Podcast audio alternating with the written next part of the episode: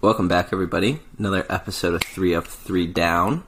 We got Rick back in the studio, so it's another exciting week. What's up, what's up? Um, he was telling me a little bit about his weekend, but what what you get into? It sounded like a concert in Washington, It was a- in it- Seattle, I should say. Yeah, it was a it was a good time this weekend, man. I went to go see the Killers live. Uh, they were in Seattle Saturday, so that was a really good time. If, if my voice is a little like a little, little hoarse, it was because I was uh, belting out, you know, Mr. Brightside for the last song. So I was. Uh, it was a good time. It was a good time. Good concert. They put on a hell of a show. If you guys have ever wanted to see like a really good show live, the Killers put on a hell of a show live.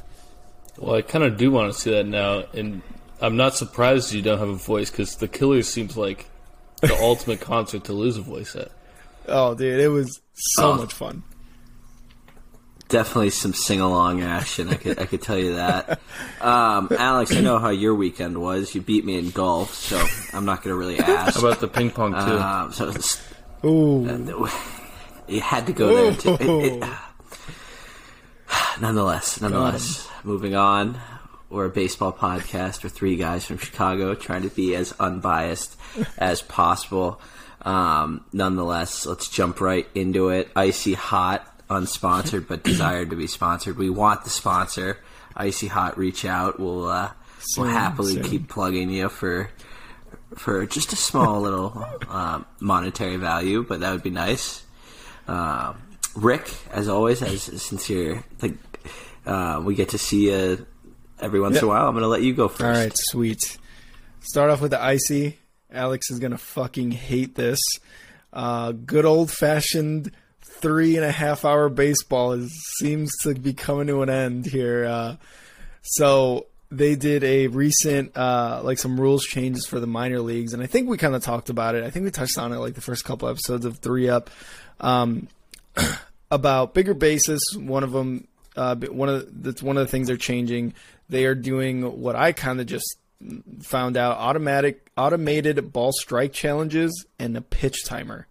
So basically, what this whole why this led to it, right? And I saw kind of like a little video interview video interview with one of my uh, you know one of the good old guys for the Cubs, old Theo Epstein. Uh, surveys are pretty much generally trending towards more action, faster play, more balls in play, all that stuff. So they started implementing certain rules into the minor leagues, and you know the th- three things I mentioned were part of it. Um, a recent minor league game only lasted two hours and 17 minutes because of these three things. So basically, the automated ball strike challenge, right? Both teams have three challenges at the beginning. Correct challenges is retained, an incorrect one is lost. Uh, but only the batter, the pitcher, or the catcher can actually make the challenge. Um, and it, it's got to be made right after the, the umpire's call. So it's got to be within, like, I don't know, five seconds or whatever it is exactly. Um, so that was definitely one of them. And what they can appeal to is what's called a Hawkeye robot ump. And I think it's basically like one of those graphics. You know, you see the ball come in with you know this line, and it goes into the strike zone or out of the strike zone, and that's basically how it's called, right? Um, the next thing is a pitch timer. So for th- batters, it's a 30 second timer. Um, for pitching, it's 14 seconds between pitches with uh, empty bases and 19 seconds with runners on base. Uh, and pitchers who violate the timer will get uh, charged the ball on the actual count. So kind of cool, right? Like they definitely don't want don't want to give up a you know you got your three and two and you violate the, the the time. All of a sudden it's an easy walk to first, right? So that's one of the things. And then the the bigger bases, um, I mean less collisions, uh, just less damage on the players. So that's kind of my icy is good old fashioned baseball. And I, you know, I said Alex didn't like it. we episode one, remember what was it with the balls juiced? We were both like, I hate it. it I love it. That stuff. So that's my icy for this week. I thought it was an interesting one. Yeah, I do think it's interesting, uh, and I like some of it. Uh, I think the idea of challenging balls and strikes, and it's the batter, pitcher, or catcher, is amazing. Just mm-hmm. because I, I I think it almost pushes back on robot umps a little bit. But Yeah. it's kind of a nice middle ground. I can also just see the drama that will come from that when you have some arrogant hitter come up and just expect that they know the strike zone perfectly. There's going to be a lot of tension with those. And then next thing you know, like Leury Garcia is going to be out there wasting all the challenges in one at bat because he's blind. stuff like that. So like for me, I'm I'm all for that. It would be interesting to see how it would work, but I don't know. I think that'd be fun. But my big issue with this is like I really don't think people hate being in a baseball stadium for three hours. Uh, they may not want to watch a baseball game for three hours, but like we've seen this time and time again. There are baseball stadiums where people want to be there for as long as they can be because it's a good fan environment. You don't have to make it all about the game. You can have things going on. Like and parks all try to do this, but like when people are like, "Oh, I don't want to go to the game that much," people sell out. Like Wrigley was sold out this week. The Cubs aren't. Yeah. I mean, they're playing pretty well, but they're not like. It's not about the baseball. It's not about the baseball. The baseball is something everyone has fun and goes and do does, but like it's the environment. It's what you do when you're at the game, which is fun. And baseball is the centerpiece of that. I think teams before looking to explore how do we cut down our time in the ballpark as much as possible, just make it a little bit more entertaining. You know, add to Yeah. your stadium, do all these things because I really don't think people hate being at a game for three hours, and they can leave if they want to. Like I don't, I don't know. I'm not. I'm. I get the game needs to speed up a little bit, but it doesn't need to go Yeah. down to like a two and a half hour average. Like I don't know. I I understand this sense in. I, I, I get it, and I think um, I your point to stadiums adjusting and, and making themselves more appealing to younger audiences and and every audience in general. Um, if that's through kind of you know batting cages, you know speed throwing, tossing stuff, and kind of just creating a totally unique environment. That'd I guess is what we'll say. Um, yeah, your experience at the ballpark does want to be more enjoyable. Uh, but when you get to it, I think Boston, or no, New York and Toronto went to extra innings, like 0 0 a few weeks ago, and that went like 13 innings. And yes, it's a great pitching duel, and I'm not complaining about the pitching duel. But 0 0, going to the extra innings, I think more of an audience wants to see runs. Uh, so I, I, I understand um, your point of being a, there at the ballpark for a long time, but I think fans are, are generally more shifted to shorter um, attention spans, and, and that's nothing on the common fan. I just think when you got so much going on in, in sports, it's tough to stay focused on one game specific unless you know you're the true diehards. Um, but speeding up the game is is definitely something that could make it a little bit more attractive to a sport that has already been called out for dying and losing um, many fans' interests. So speeding it up, I do think would help. Um, I think this is a good way to keep the authentic authenticity of umpires behind the plate there and to kind of check themselves because they are getting tested um, and they're getting challenged. I, I'm surprised. I think it would. You say it was three challenges per team? Yeah, three challenges per team for the uh, automated ball strike thing. So I, I would have expected that to honestly be a little higher. Yeah. Uh, I'm not totally shocked it's three. I was a little surprised, but like six, six would seem more reasonable. Um, at least on a night when you know Angel Hernandez is behind the plate, Or Steven But, Buckner, uh, that fucking um, guy. you know, it just it, it depends. And yes, you know, I would say I think someone was telling me about that. It might have been you, Alex, but majority of the umpires do have um, very high accuracy ratings. Um, it's only a few that are kind of judged, and, and you see it every once and then every one in maybe four nights that uh, some umpiring can be kind of questionable.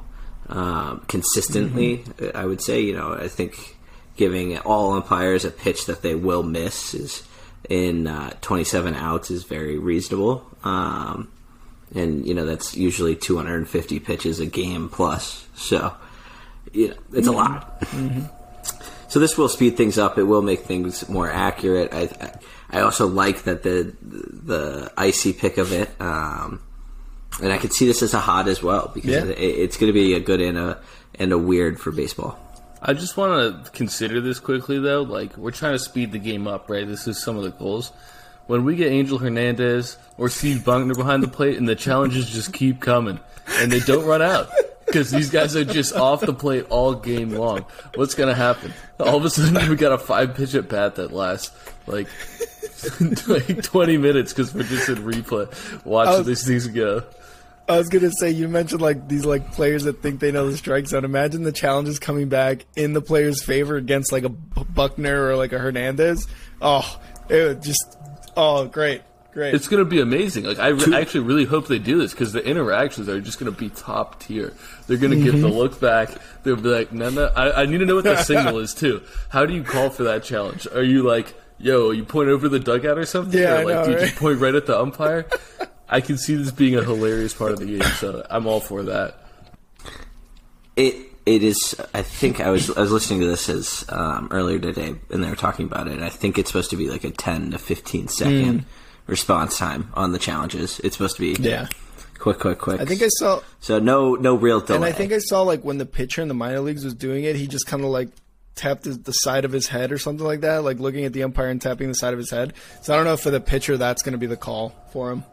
That'll be great. And when you get when you get the big boys, a big like Juan Soto calling for that, he's gonna give him the mm-hmm. look and like it's, it's Yep. gonna be great. And I hope I hope this is the other thing I want them to do for this. Uh, you know, on MLB.com, the game tracker, where you kind of describing this, Rick, where the ball comes like soaring in. Yeah. They should play that at the stadium and just Yes. let us watch. And we get like that, I don't know, that five or like two second anticipation of the ball coming in, and we all get to cheer or boo or whatever it is. I can't tell from the from the bleachers if it's a strike or a ball sometimes. Like throw that up there on the screen. Let me see that shit. uh, all right. I'll move into my hot unless Alex you had something else to say. I don't know. no. Okay. uh, my hot is gonna be uh, I, I, trade deadline mashers. More specifically, Joe, Joey Gallo and Franmil Reyes. Uh, obviously, I know a little bit more about Reyes. He got moved to the Cubs. You know, he got I I think DFA'd or whatever from uh, the Guardians, if I'm not mistaken. Uh, but Reyes so far in 10 games with the Cubs has a 341 batting average, uh, 1,007 OPS, three doubles, two triples, two home runs, and seven RBIs. And you know he's got five runs, 14 hits.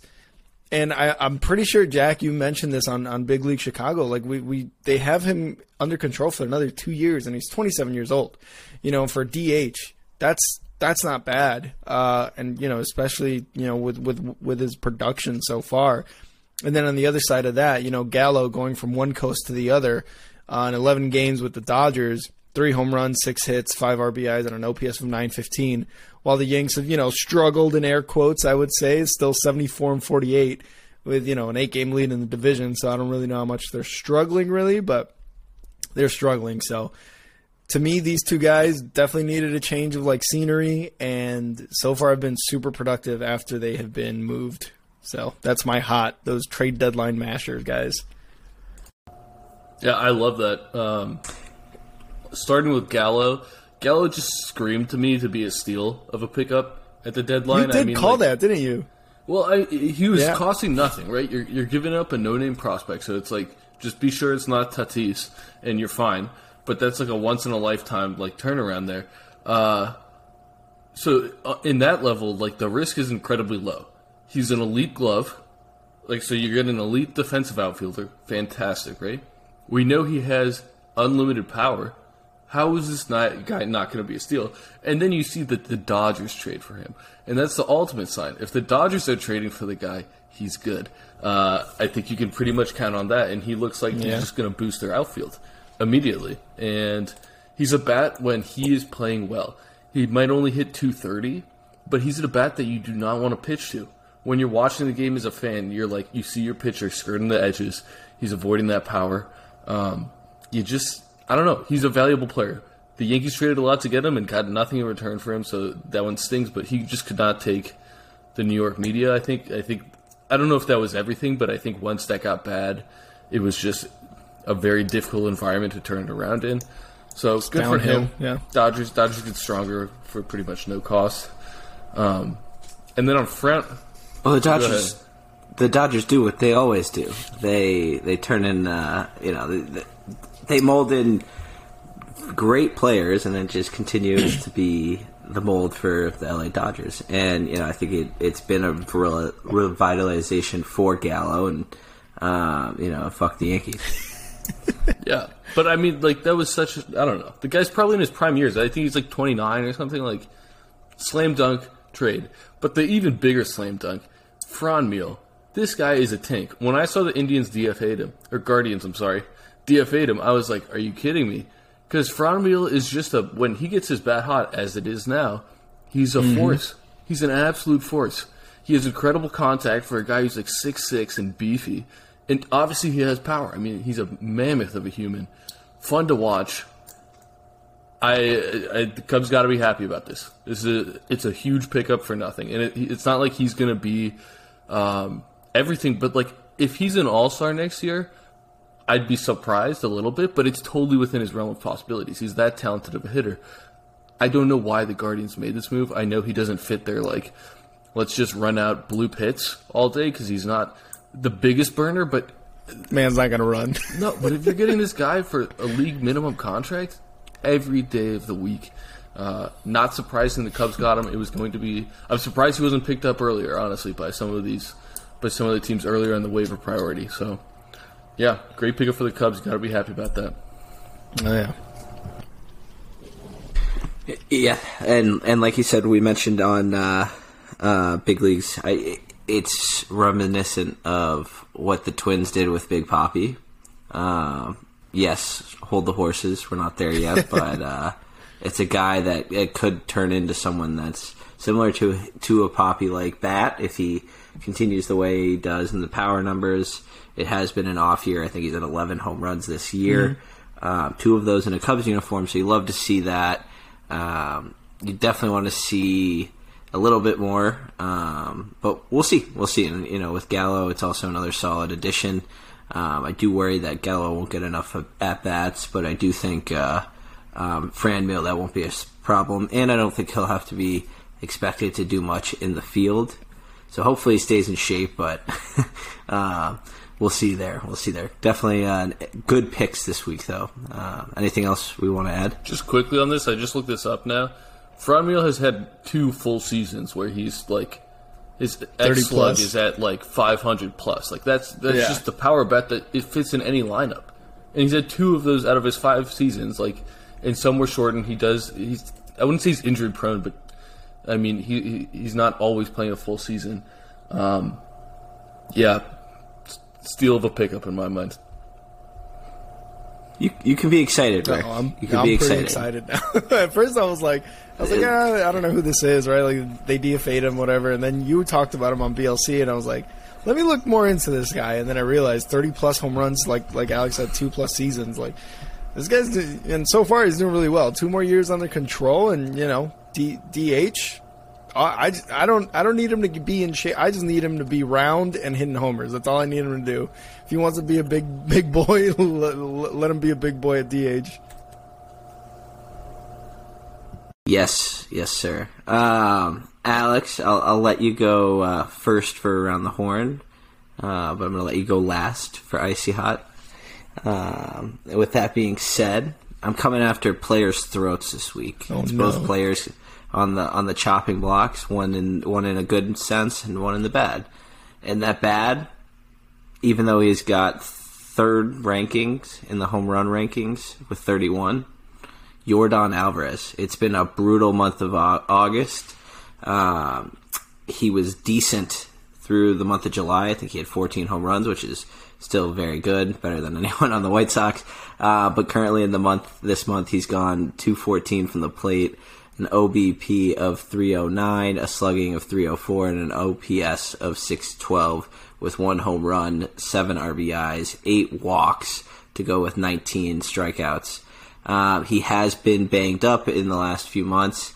Uh, you can credit that to some of this sluggish or sluggish um, performance, but you can't expect that the young 25 year old, younger than Franmil, I actually was shocked when I saw that. Um, can be can figure things out as this Astros team looks to be kind of that number one seed, hopefully, and not hopefully for our sense, but hopefully for them um, in the AL the, um, race. So yeah, Jordan Alvarez, tear away. I mean, this is a good pick. I we were talking when when the the Astros in town versus the Sox, and he didn't look he didn't look like himself. And Jordan is one of the best hitters I've ever seen play in my life. Like this guy is an animal. I there's other on Twitter. There's all these like jokes about him not being like a human. I totally agree with it sometimes because when he's hot, he's on a different level. And I know some people may not fully buy into like advanced stats and stuff, but I look at like expected slugging along the league. There's two guys, Aaron Judge and Yordan. They're at like close to 700 expected slugging. Then it drops. Like Goldschmidt's at like a 550, right? Like they're just God on a damn. different planet of like what they do. They destroy baseballs. Um, I mean, he's on the same level as Judge. That's the type of player we're talking about here, right? He, I think, has to be hurt. He has a proven track record. He's been a beast at crushing baseballs for a long time. But if he's hurt and still playing, is this injury going to heal? I don't know if he is. This is all speculation, but I just don't think he's a guy who, when he's healthy, only has three extra base hits in three weeks. Like that's just not who he is as a player.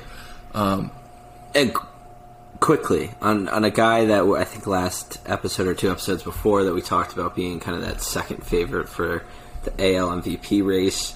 He's sort of played himself out of that in the last month, but in on the year he's hitting 296, 31 home runs, 79 RBIs, and an OPS of 1.1.009, third in baseball. So still monster numbers for Alvarez. And like you said, I think that is good speculation. It is an injury, but uh, Rick, I'll let you um, rip in there. Yeah, I yeah, I was kind of like I was gonna agree with Alex. Like, I think there has to be something wrong with him. You know, like like you see players like this all the time where they're having amazing seasons and just in the past they have been really really good and have just been very productive where they get to some sort of like bump in the road in the season like this and then at the end of the season or a couple months after the end of the season yeah I was playing with a sore hand or a sprained ankle for the last like 2 months of the season um, like Alex said, this guy's just proven to be amazing throughout his career so far. You know, rookie of the year at one point,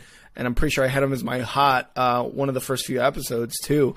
So there's got to be an injury here, and like you said, you know, he, he played himself out of the the AL MVP race, you know, because of this like snag in the road. But I, I think probably if if it is some sort of like minor injury, a sprain, something, whatever, sore this.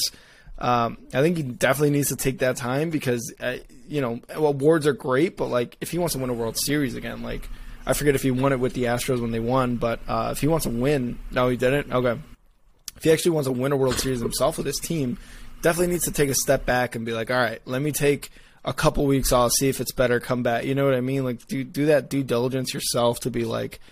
I, I know what I can do and I'm not doing it right now and if it's because of a certain injury or something then yeah let me take like let me take a quick step back so I like the pick for the icy I th- and I think he will. And- I think I, I I I bet in the next couple of weeks he's going to have a little ten day IL, I- unless things turn around, unless this thing heals. And uh, again, this is all speculation, but it doesn't seem right that he's healthy and playing this way.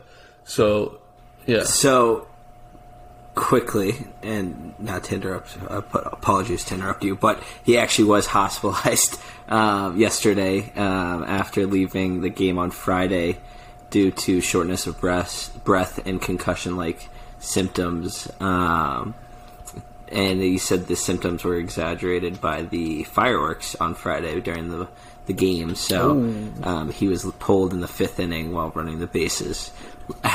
Alex and I were a little bit off the map in terms of cell reception, so we didn't see this.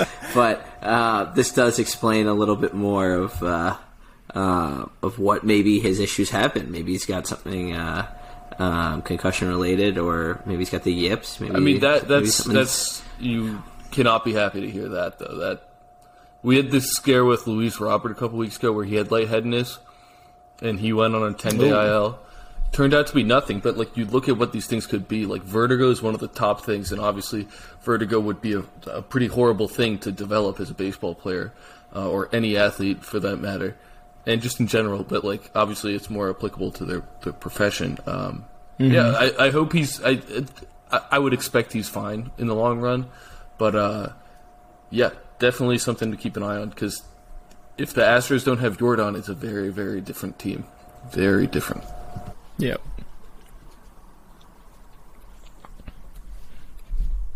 that's the icy this week. Moving on to hot. Um, a guy who's honestly, it, it's been very impressive what he's been able to do since he's been called up.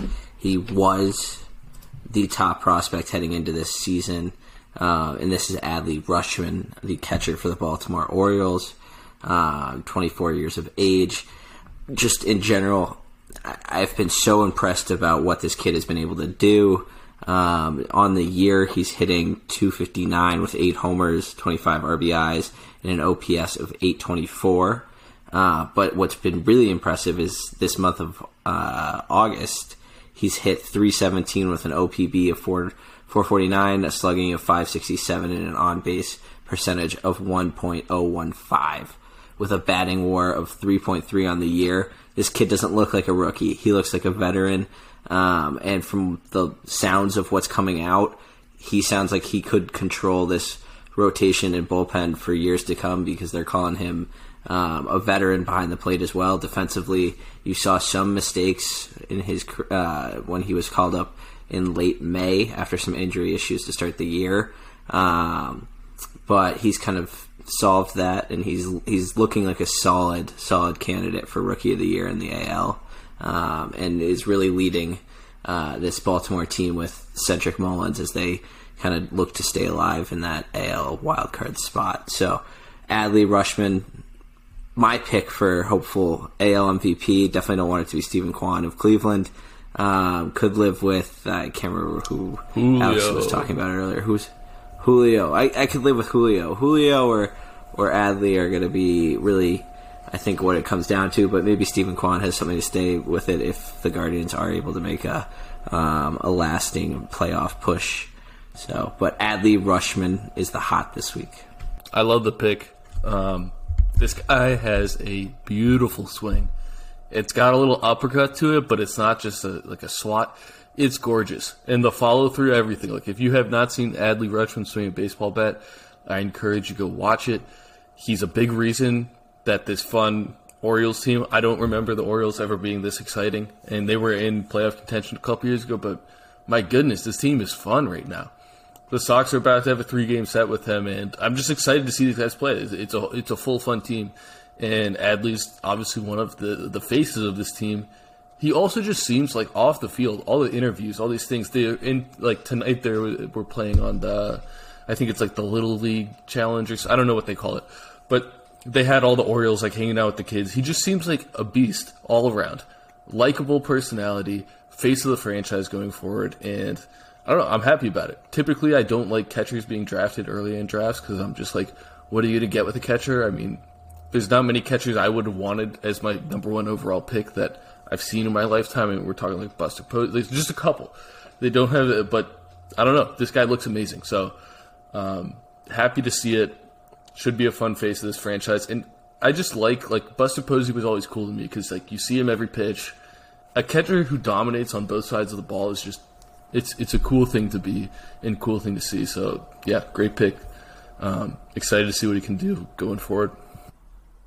Yeah, I gotta I gotta agree with the with the swing, man. Like I saw I saw a video of his swing and I was like, wow, that that just looks great. You know what I mean? Like, and I don't know, was I, I forget was was uh, Griffey a, a lefty too, or was he a righty? He was a lefty. Griffey was a lefty, but Adley's Yeah. switch hitter, which is Oh yeah, that's that's true. I was gonna say like, I. I, I saw him swing left-handed, and I was like, "These lefties got something, man. They got like the prettiest swings." And I guess you know, I guess Adley maybe is just the prettiest from the left side, but yeah, great, great pick. And like, like, like you said, Jack, like this guy's been taken basically the, the, the rotation since he brought up and has like been, been acting like a veteran, you know? And, and again, I agree with like the idea that he's the reason why they're, do, they're doing so well right now. Um, the last time I think I saw an Orioles team this, this kind of exciting was who, they, who's their last like really good catcher they had there for a little bit? I forget his name. Or was it a catcher? Was it a pitcher? I forget. well, they had Adam Jones, remember? And then Yeah, Chris they had Adam Davis.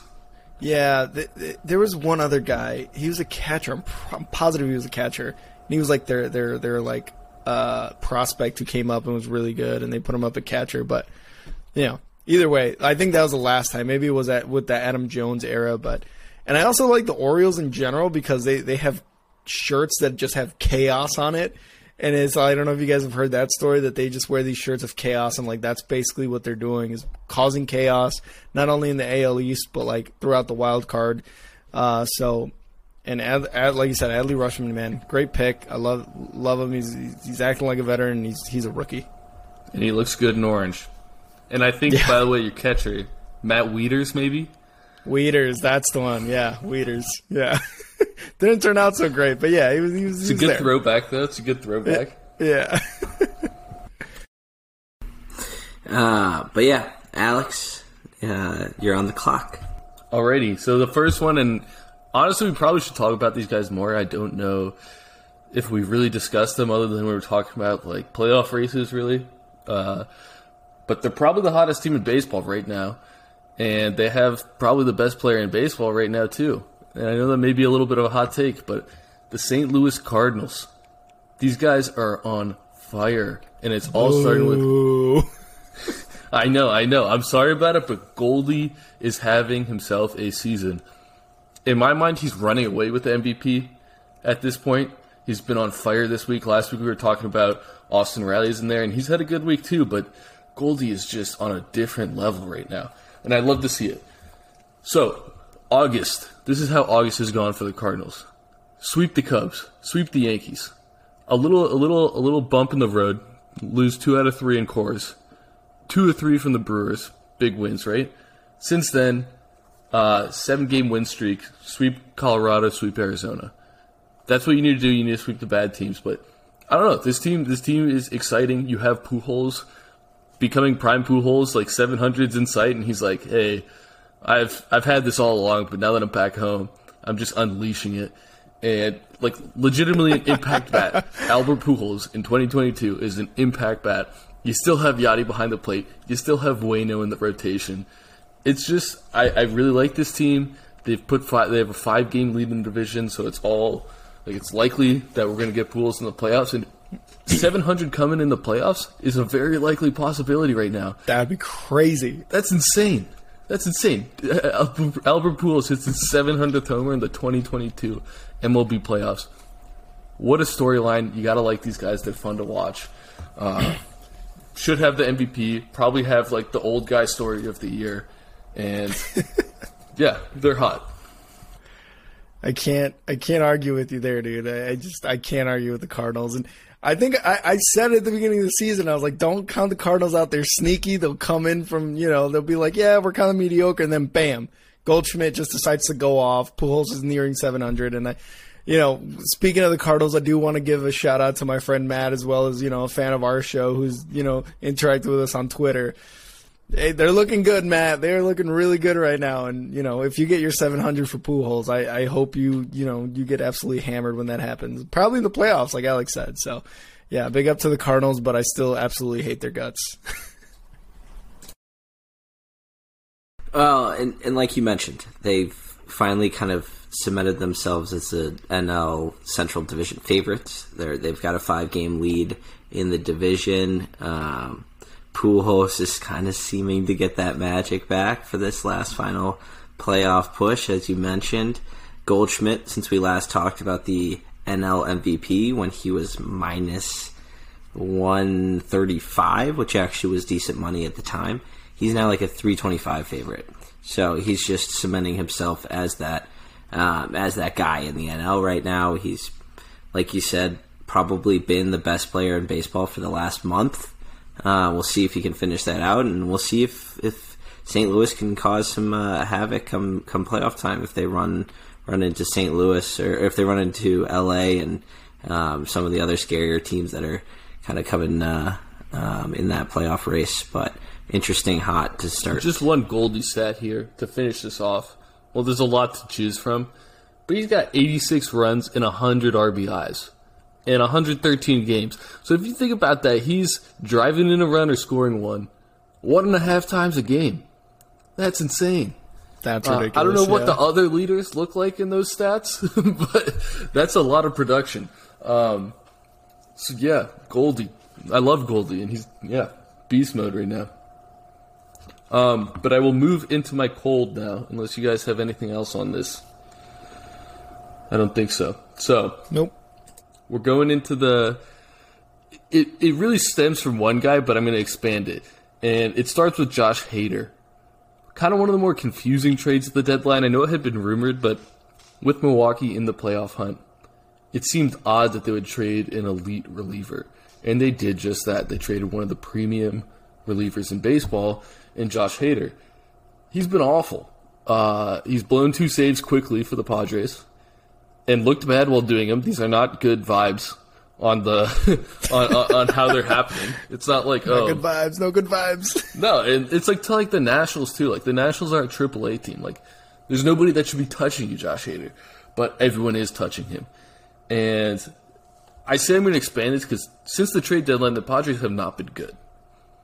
And this seems like the Padres have been, and we talked about this at the trade deadline. It's like we love all the acquisitions, the lineup's loaded, all these things. Obviously, you have the Tatis suspension, but then you also just have a team that gets these players and maybe doesn't finish the job. They don't perform on the field for whatever reason. I don't know what's going on there. Um, Josh Bell hasn't been great since coming over. Brandon Drury hasn't been great. Juan Soto's been Juan Soto. But this team still lacks a ton of power. They don't really have many home run hitters. They have Soto and Machado to be great hitters, but they're not going to give you 40 homers in a year. And then you have to wonder about this bullpen. If Hader's not going to be Hader, who else is there? They don't have a closer. They traded their closer to get Hader, so they need him to step up. We'll see what happens. This team still has a ton of talent, but I don't think they can stumble into the playoffs, which they may be able to do just with how the NL wildcard's going. They need to show some life here. Um, yeah, that's my icy. Well, as you kind of mentioned, they're only a half a game above Philadelphia at this point in that second wild card spot. Um, a little bit more of a slip, and you've got Milwaukee that's a game and a half, uh, two games behind San Diego at this point. So that third wild card spot is still up for grabs without a doubt. Um, and it would be pretty ironic if the team that dealt Hader at the deadline were able to kick uh, Hader's new team, uh, the Padres, out of the playoffs. I personally, I would love that. I think the MLB world would love that, uh, given the fact that everything that happened within the last week and a half with Tatis. Um, people they, they have a targeted back is what we'll call them this year. I don't think it's quite a uh, an Astros type situation for the team, uh, but Tatis is kind of digging himself a big A Rod hole right here. So uh, we'll see what happens there. Um, they have moved to a closer by committee. I think that happened today uh, with Hader just being just plain and simple awful. Um, and I do think he leads the league or is, is in top three in terms of saves. Uh, but he's now he's just blowing them left and right. So uh, you got to beg the beg the question of what they're going to do. Um, I think they're going to give some haters some time off to kind of find his his groove again and hopefully recover. Uh, but like you mentioned, Josh Josh Bell and, and Brandon Drury not doing uh, what they were supposed to bring to this team, and, and it seems like they've lost some spark since the Tatis news. And and with that being said, I know. Um, well, Rick, I'll let you react to the pick first, and then if you do want to add um, anything on the Tatis end, um, you're more than welcome to uh, expand on that as well. Yeah, no, I look as as as a Cubs fan, Josh Hader absolutely just dominated the Cubs and you know the Brewers in general. So I love seeing both of those parties just kind of suck it up right now with the Cardinals, you know, with the lead in the Central and Josh Hader not doing so well. But just to kind of like talk about the Padres in general, they did everything that you would want have wanted them to have done. They they go out and get Juan Soto, they get Brandon Drury, they get a lockdown closer who's been amazing for the last few years, right? And then it just starts to fall apart, you know, and, and it sucks. And then you have the Tatis thing on top of that. It was like the cherry on top with Tatis. Um, so it sucks. I love the pick with with Icy with Josh Hader too, and again, he was just so dominant, destroying the Cubs. you know, we, we, every single game. Um, but yeah, and then you know with the whole Tatis thing, uh, I was listening to the episode and uh, last week with you guys when you guys were talking about it, and I just I was like blown away. I was like, "There's no, there's no way. Like this is this is real right now for the Padres, right? Like." And I think Alex put it perfectly. Like you're so good. Why do you why are you trying to even cheat right now? Are you like there is you're you're you're a superstar already. You're doing really well. You're on a winning team who just acquired Juan Soto. For the next three years, you're going to be very, very good. Um, why are you doing this now, right? So it's just it's a it's a head scratcher, really. And then he gave some BS excuse like. I don't know. I don't. I, I don't get it. I don't. I don't get the whole thing. And then you got his dad like, oh yeah, it's not his fault. Blah blah blah. And you know, like Jack, like you said, like it's just they got they got a target on their backs, and that's that. That is what it is, right? So I was just confused by the entire Tatis thing. Um, 80 games. Uh, I, don't know. I would say that's enough, but feel like just maybe like the whole next season, just for him to really feel it, I guess, or just the Padres in general to really feel that would probably been a, a a good, I think, a good move. But you know, 80 games is 80 games. That's half a season, uh, pretty much. So, uh, yeah. I, again, I was just confused by the whole Tatis thing. He's he's already a superstar. What are you doing, man? Like, there's there's no point in, there's no point in doing this stuff. So, that's kind of what I got to say about that. Without a doubt, without a doubt, and um, yeah, no, I mean he misses out on postseason action, misses out on a little bit of next year, and misses out on the World Baseball Classic. Um, so I think punishment well served at the right time. Um, and I, I, do like that it's a three strike policy. You know, two full season, three get your ass out of here. So uh, got to play hardball. If you want to be one of the best, you got to act like one of yep. the best. Um, and that that that goes for both uh, Fernando Tatis and Josh Hader. Um, Alex, I think that's a great icy this this week. Um, anything else the boys want to add on that? Otherwise, we'll we'll move into the very competitive around the horn. Let's go around the horn. Let's go. So, moving on to around the horn, brought to you by Crack One Media. Uh, the man, the the man, the legend, Rick is in the studio with us. Thank you, Rick, for the platform you give course, us course, course. here at Crack One to bring you this podcast. Uh, but let's jump right into it. It's a two game lead for me these days. I'm not worried. I am not worried. Dicey, dicey. You remember? And, remember when Jack said that? I'm not worried. let's let's let's let's fill in uh, the the listeners and Rick on the last two weeks. Um, everyone has their other everyday job, and Rick was busy, and I, we were busy, and and um, so we worked out a way to kind of um, keep things fair for Rick. So in the two weeks that uh, we didn't have picks for him, he took the two records. So the first week he took a two and zero record that Alex had, um, and then this week he took my one and one record, which brought Alex and Rick to a thirteen and eleven deadlock. Here with about forty-two ish games left, a few more weeks left of this. I'm at fifteen and nine. um, so things are heating up. You know, like I said, it's a two game race at this point. Uh, another pretty shitty week from me, and, and I'm in some serious trouble. Uh, things are going to change a lot because we will have three picks this week. So um, there could be there could be a new new leader this week. There could be um, there could be some change, and I think people are ready for some change. I can sure tell you I'm not, um, and we're going to do everything in our will to not allow that to happen. Uh, but let's jump right into it. And like I said, Alex, lead us off in around the horn. I will. I will. And you know, I'm feeling pretty good. Four game win streak. Pretty unheard of stuff. I don't know if anyone's gone two weeks without a loss yet. So if we're talking about like who's hot within the studio, it looks like it's me. And I'm gonna love keep it. I am love gonna it. keep it going because this was like the insurmountable Fucking ride your horse a little higher. I'm trying. right? I'm trying. Like what? what Like you're the Yankees and I'm the Cardinals right now. I'm I'm oh, vibing. Oh shit! The vibes are hot in the streets. Here we go. love it. And to make everyone happy, I went with a little hometown pick for this week. We got Cubs Cardinals, and big shocker here. It doesn't really play well given I just compared myself to the Cardinals, but I'm taking the Cubbies. Stro Show Marcus Stroman on the mound versus Dakota Hudson.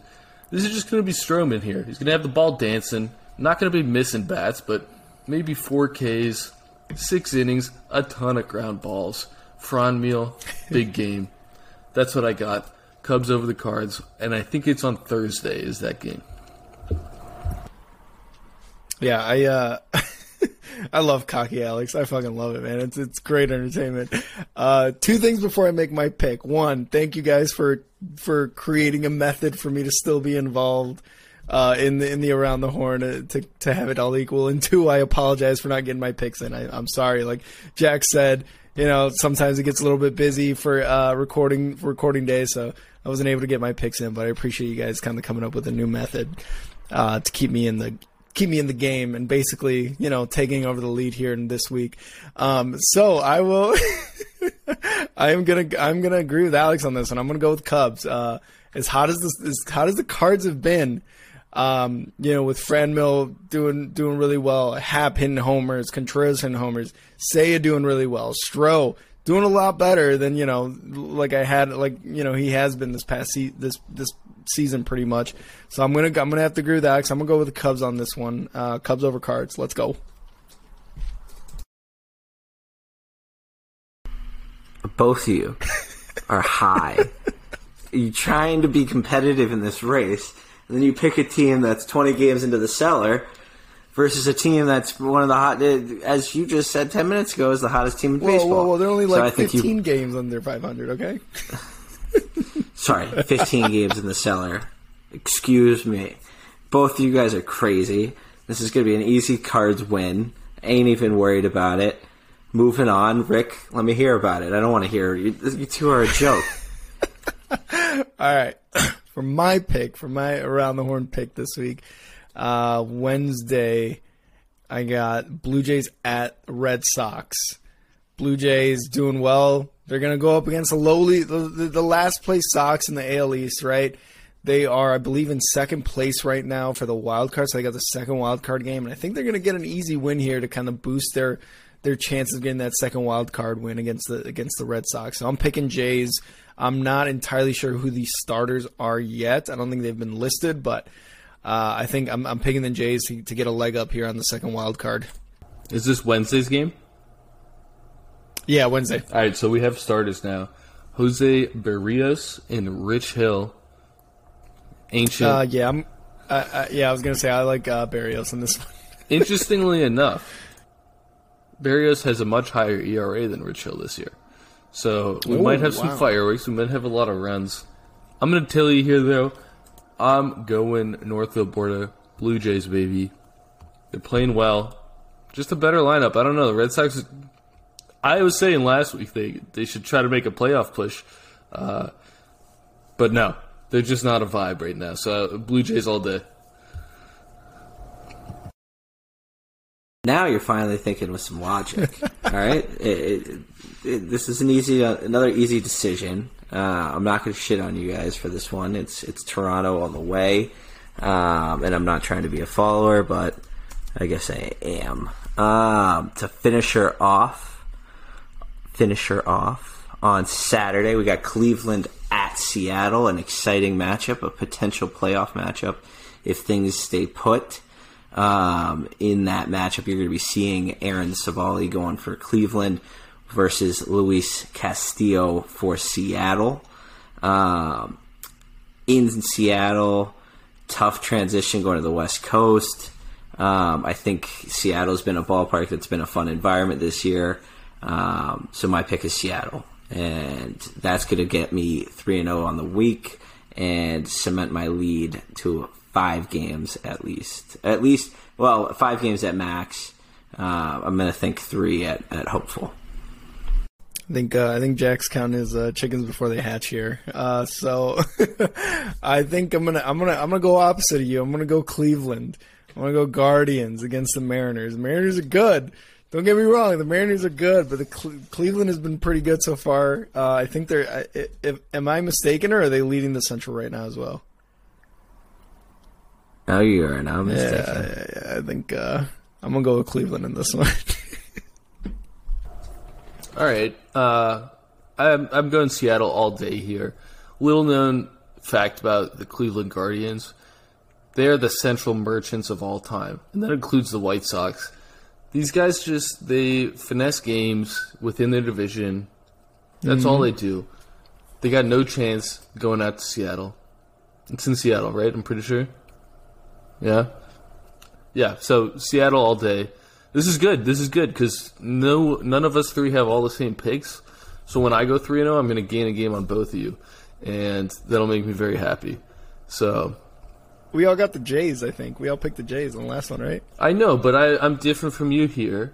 So Oh, I see what you're you saying. know we don't Yeah, all have yeah. the same three. So somebody stands to gain big.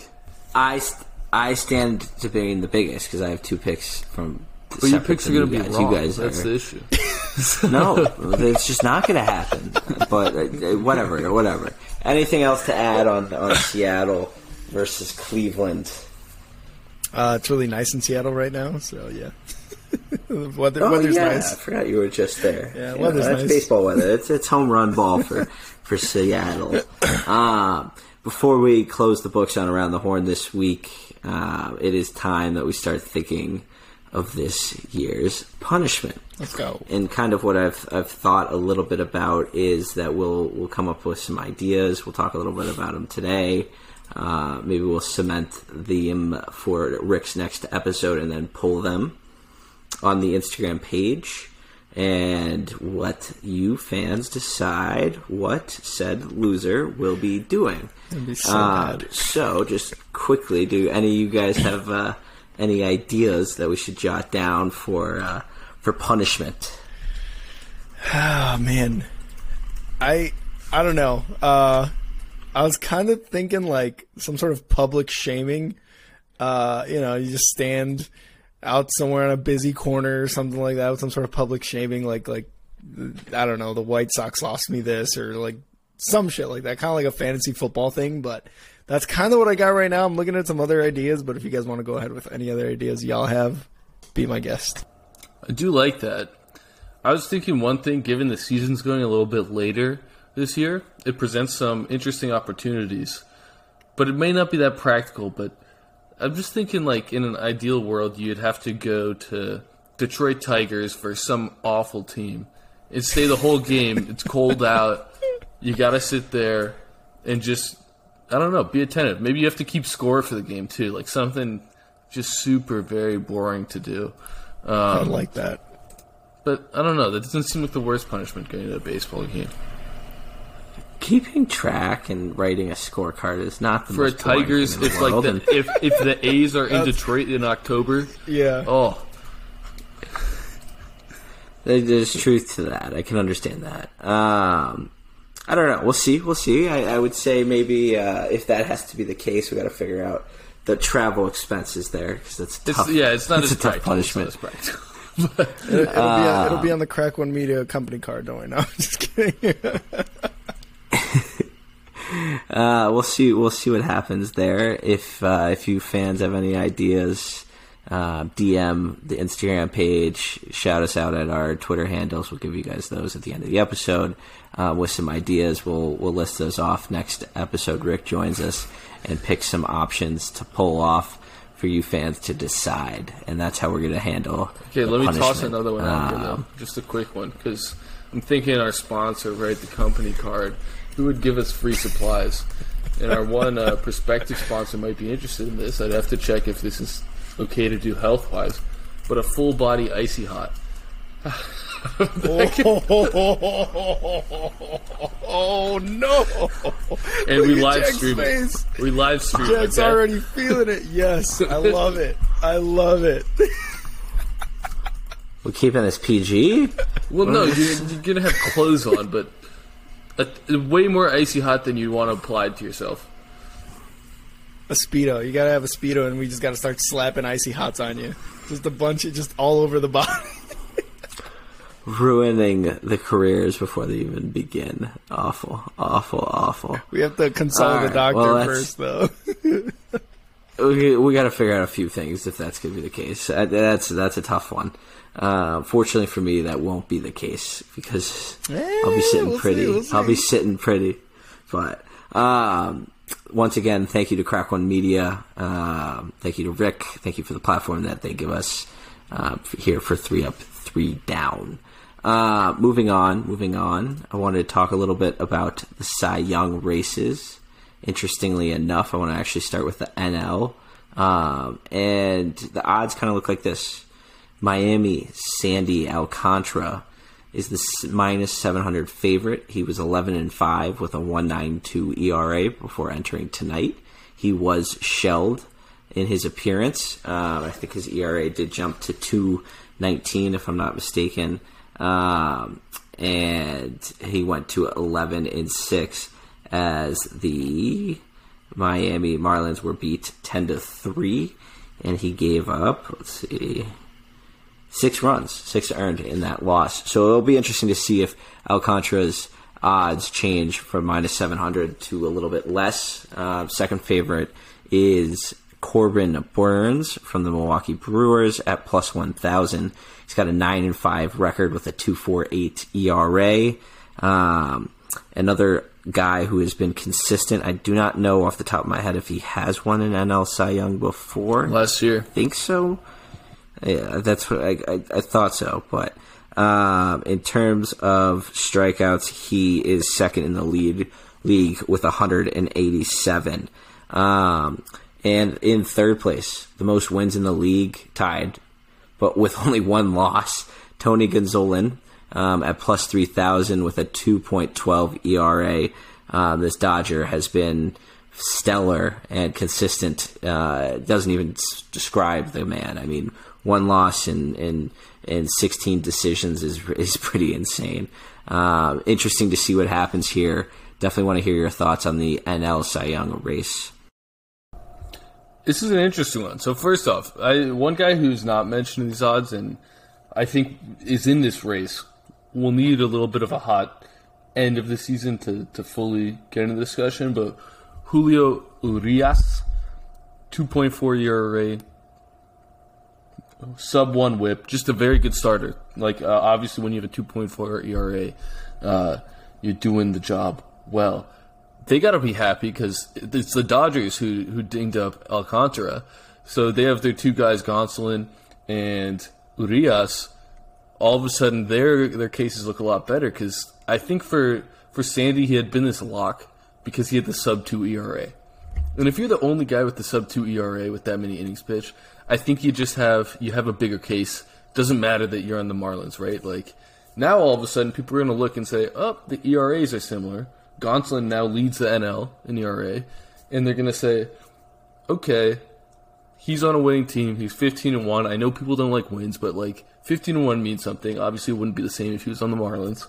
Um, yeah, it should be a good race. There's a lot of guys in there. Corbin Burnes has the biggest, like, the most gaudy numbers in terms of like innings pitched, strikeouts. So, so he I think has a good chance. But I don't know. I would like to see Sandy win it.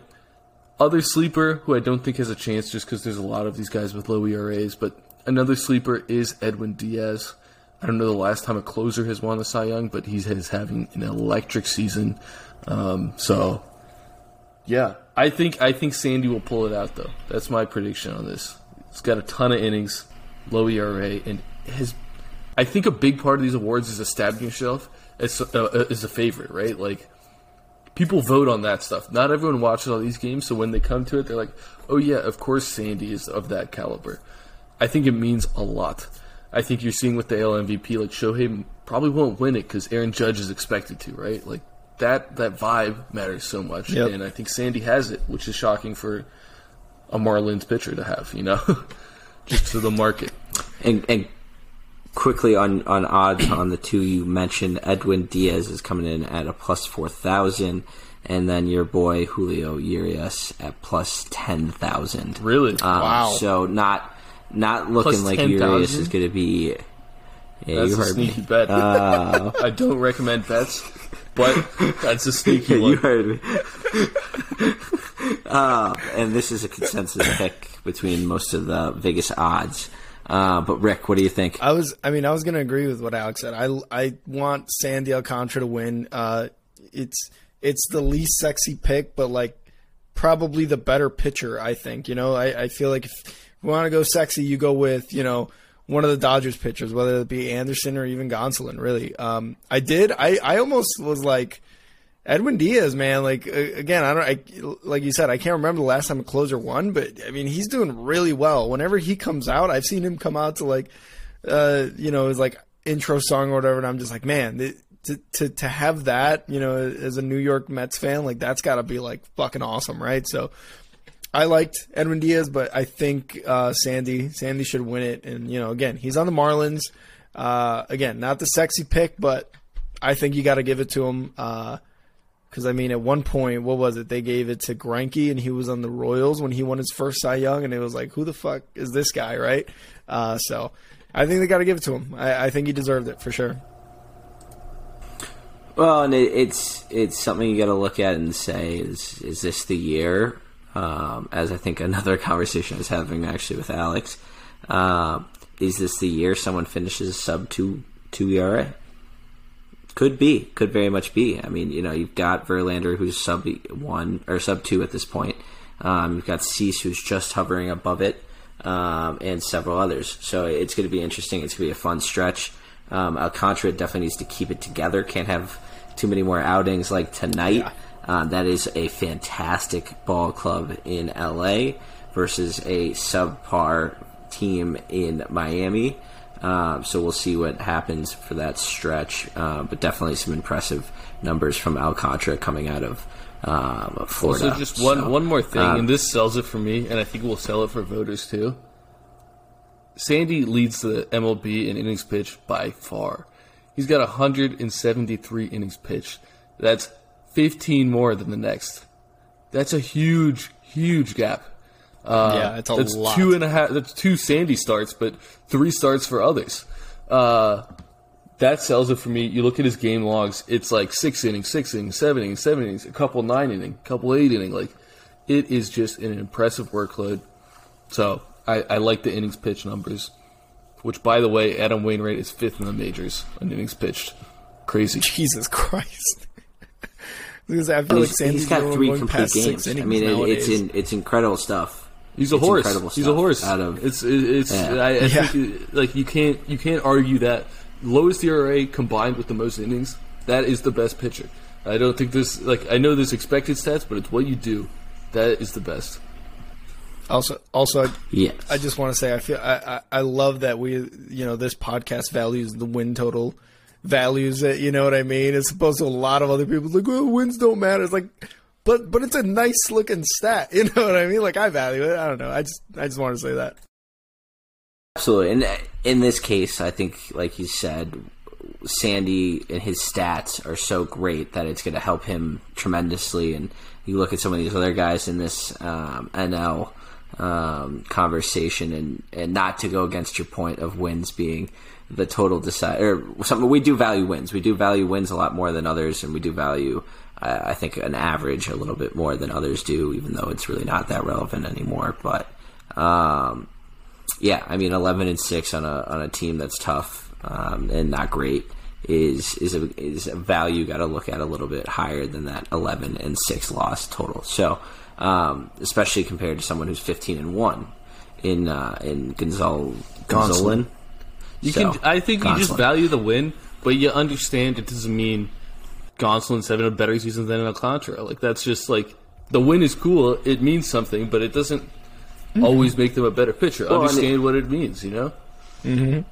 I don't think you know Gonsolin walked into the rot- or the rotations uh, I think he's the fourth or fifth day starter there. Yeah, maybe the moved up since All Star break. Uh, he's maybe moved up since the All Star break, but when you're generally pitching against, uh, you know, your fourth or fifth rotation in the NL with the Dodgers, who produce a hell of a lot of runs, the most in baseball in terms of a differential. Um, it's it's going to help you a lot in the win. And he had a huge so. streak of going six innings with one or less earned run for a long time. If you go six innings with one or less earned run, you deserve to get the win. Obviously, it doesn't always happen, but like he was putting himself in the position to rack those up, and he did. So good for him. Yes, yes. Moving on, moving on to the AL, the dogfight, the battle. Uh, we actually saw the two heavyweights um, in battle in Chicago earlier this week. Um, both pitched to no decisions uh, with the White Sox actually taking that win. Um, and yeah, so let's lead it off. Houston's Justin Verlander, the ageless wonder, the 39 year old, is a two plus 210 favorite. At 15 and three with a record uh, tied for the most wins with um, Gonsolin. He has a 1.95 ERA, the lowest um, he's had in his career since this point. Um, and in late August, you you got to tell, like I said, you know, it's, it's, a serious thought that a pitcher finishes under that two ERA th- um, threshold, and it looks like Verlander could be the one to do it. We'll see. He was roughed up for some runs in Chicago both times, uh, so another you know decent start or another tough opponent in his uh, his schedule in terms of finishing out the year, and and maybe that could change. Uh, but Verlander has just been he's been consistent as all hell, um, and he's just he's put up some impressive numbers. Um, and in terms of strikeouts, he's got 138 strikeouts, tied for 18th. Uh, whip of .88, third in the league, um, and a 1.95 uh, 1.95 ERA, uh, the lowest for starters. Um, then there's Dylan Cease, our personal favorite, probably on this show. Maybe not Rick's because he came from the Cubs, uh, but at plus 250 and at 12 and five with a 209 ERA, Dylan Cease has been a stud. He put together, I think, a 15 game streak of allowing one or earned less run, uh, something that's never been done for that uh, amount of time and has been consistent as all hell as he's in I think his third or fourth year as an everyday starter. He's he's submerged himself as the ace in a rotation that has Lance Lynn, Johnny Cueto, and Lucas Giolito. Yes, Cueto or uh, Giolito and Lynn have struggled a little bit, but Cueto has been very consistent. Um, but nonetheless, Cease has been the horse for that rotation. Then lastly, Shane McClanahan, the starter for the AL in the All Star game at plus 1,000 at 11 and 5 with a 2.29 ERA. Uh, McClanahan was very good out of the gates, stumbled a little bit in July and June. Uh, but has since been pretty consistent and is maintaining a great um, season. I think he is. Uh, let's see, where was that? He is fifth on the list for earned runs and has 173 Ks, which is sixth in the league, and has a .86 WHIP, which is second. Um, so we'll see what happens. It's probably the most exciting Cy Young race we've seen in a few years, um, and you know it, it's kind of exciting and I don't mean to bash on Ohtani, but we don't have Ohtani in this race this year, um, even though he has been pretty damn good for the Angels. Um, but I, I, do think there's some excitement not seeing Ohtani in this race and, and seeing you know three guys actually battle for this this award and, and Verlander at, at his age it, it's it is very impressive and it's something uh, that that could you know I'm not going to say age is going to win him the award his his performance has done it uh, but I do think that's going to take uh, not a heavy into consideration, but into some consideration into um, the fact that he could win the Cy Young. I was I was gonna say just real quick, give it a Dylan Cease, man. I what he did, what is it, thirteen games straight with just one earned run or less. Uh, it's never been done. You got to give it a Dylan Cease, and the fact again that he didn't make the All Star, and for him to win it, I think what is the first? It would be the first time anybody wins it that didn't make the All Star game, uh, like a, a Cy Young. Yeah, so two things that have never been done before, and for him to, you know, if, if he wins a Cy Young, I think it he absolutely deserves it for being as consistent as he has been on a struggling Sox team. You know, um, I can just imagine, like, and I, and I think I've said it to Jack before, either here or on BLC, like, if the Sox were as good as they were expected to be, you know, way better than they are right now, right?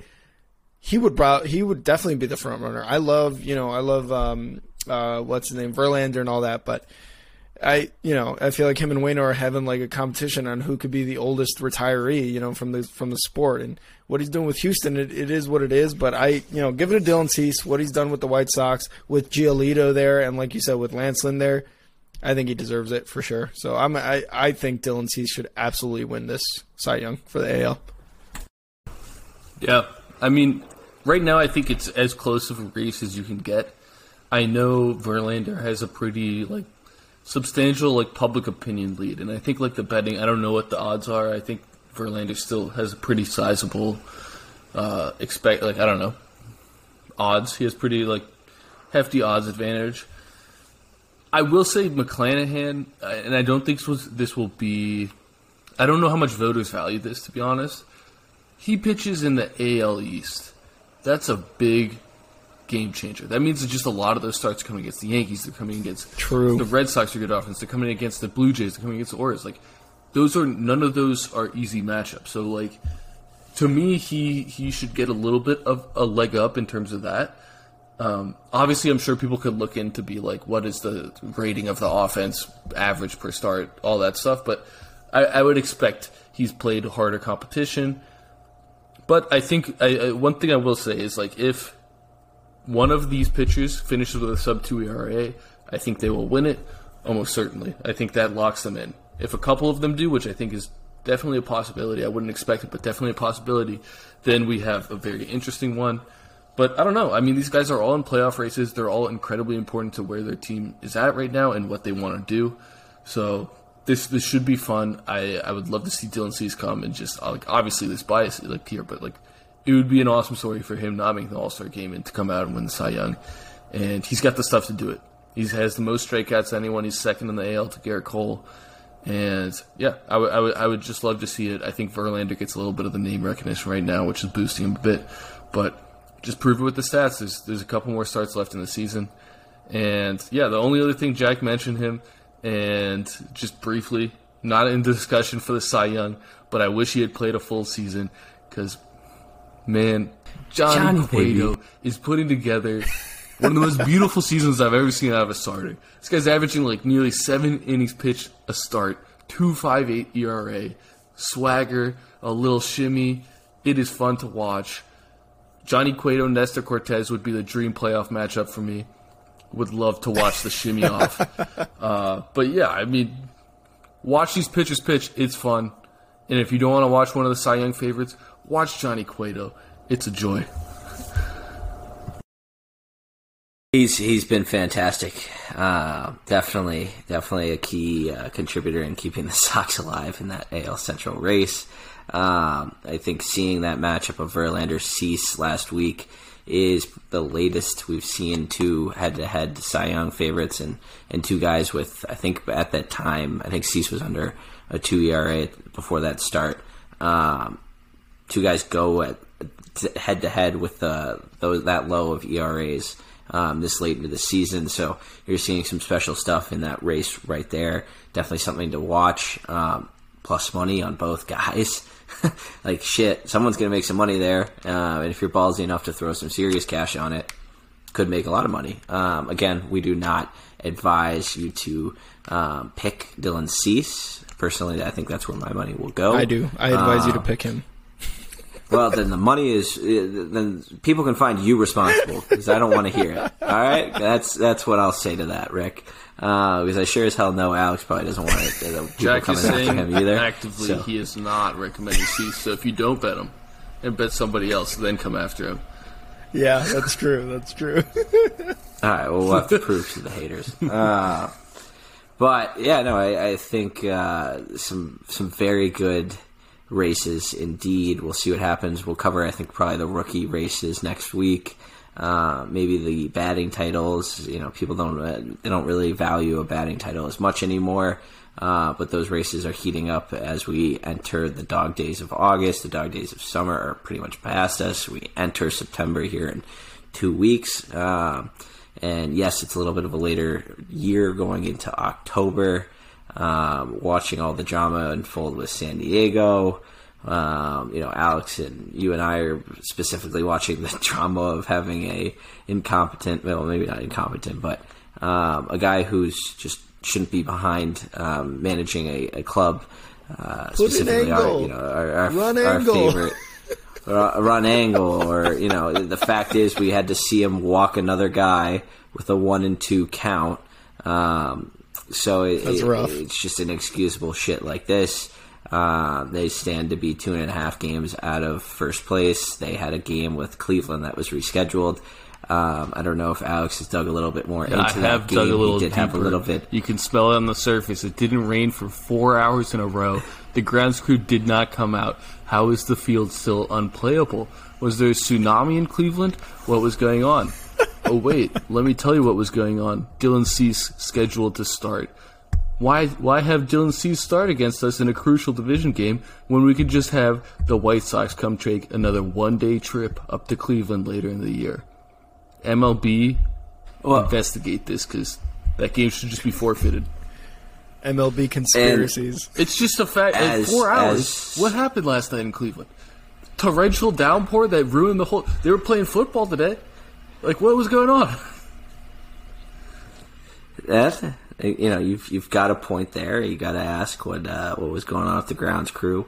Um, there will be a the, this game will be postponed. Obviously, Alex and I are back in Chicago. Uh, we did not make the trip to Cleveland. We're not saying that's out of the question. Another trip has possibly been opened. there you go. Um, the fans wanted you with this The polls- postponement game. The polls on Crack One did Media say that said they yes. wanted us to go, um, and yeah, we'll see. Uh, we'll see what happens there. Maybe Alex and I will drive out for a one game set, which would be pretty brutal. Maybe we'll fly. We'll see if we can find some cheap flights, but um, nonetheless, we're diehards. We got to go. Um, yeah, we'll see. I mean, you know, now Cease's start is pushed to tomorrow versus or Tuesday, I think, Tuesday. versus the Orioles.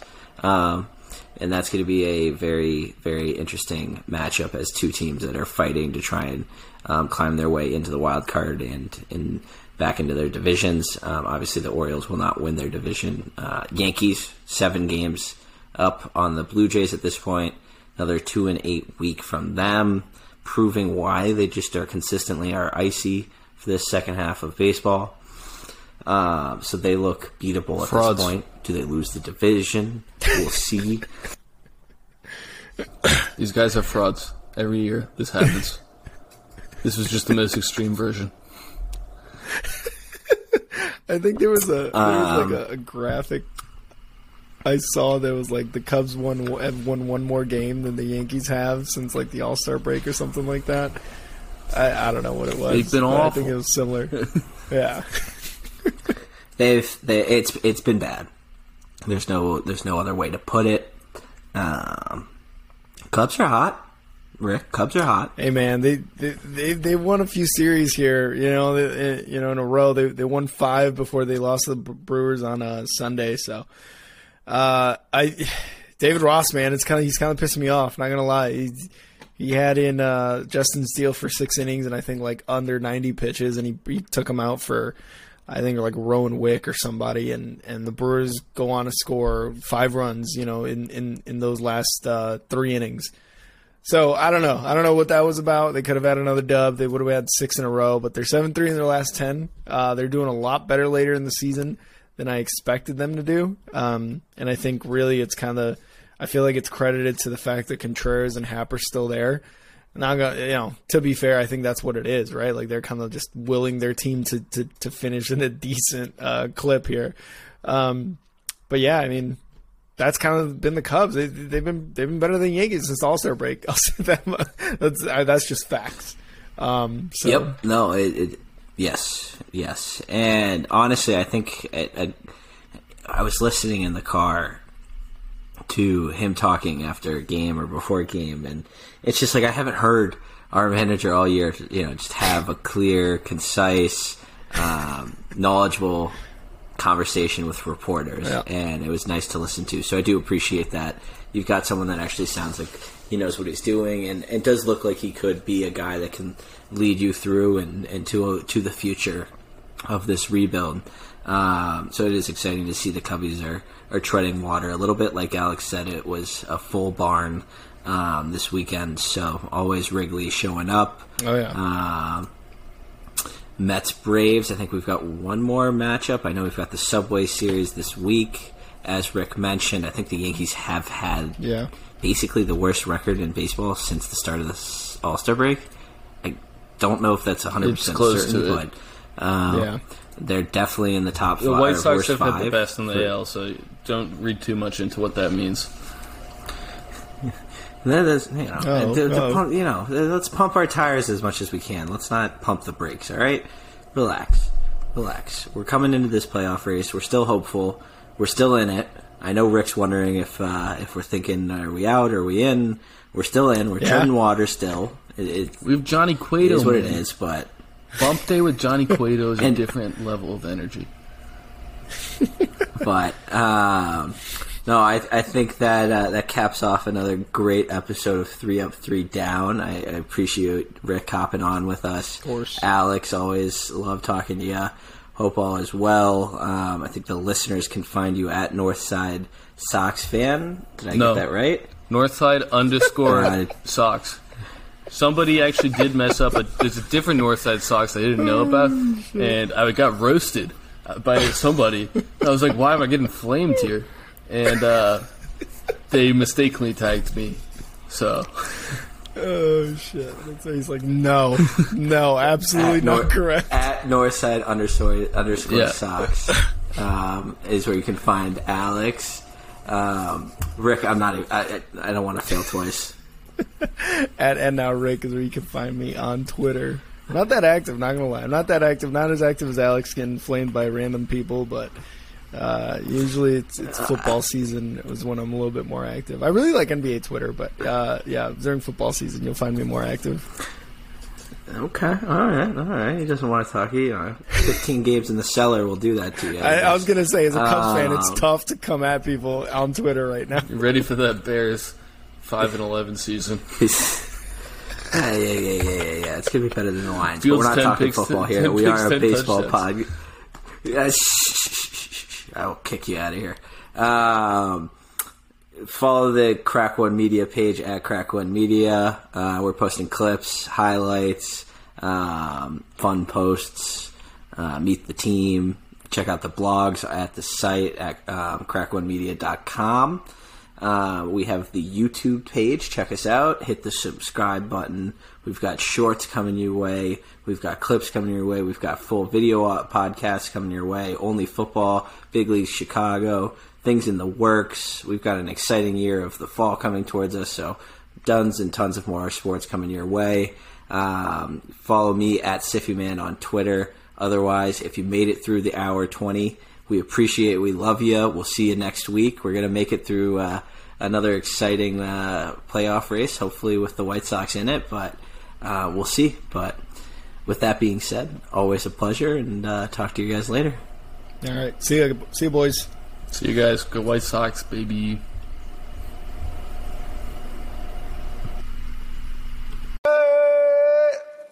Yankees lose. Hits it in the air to right.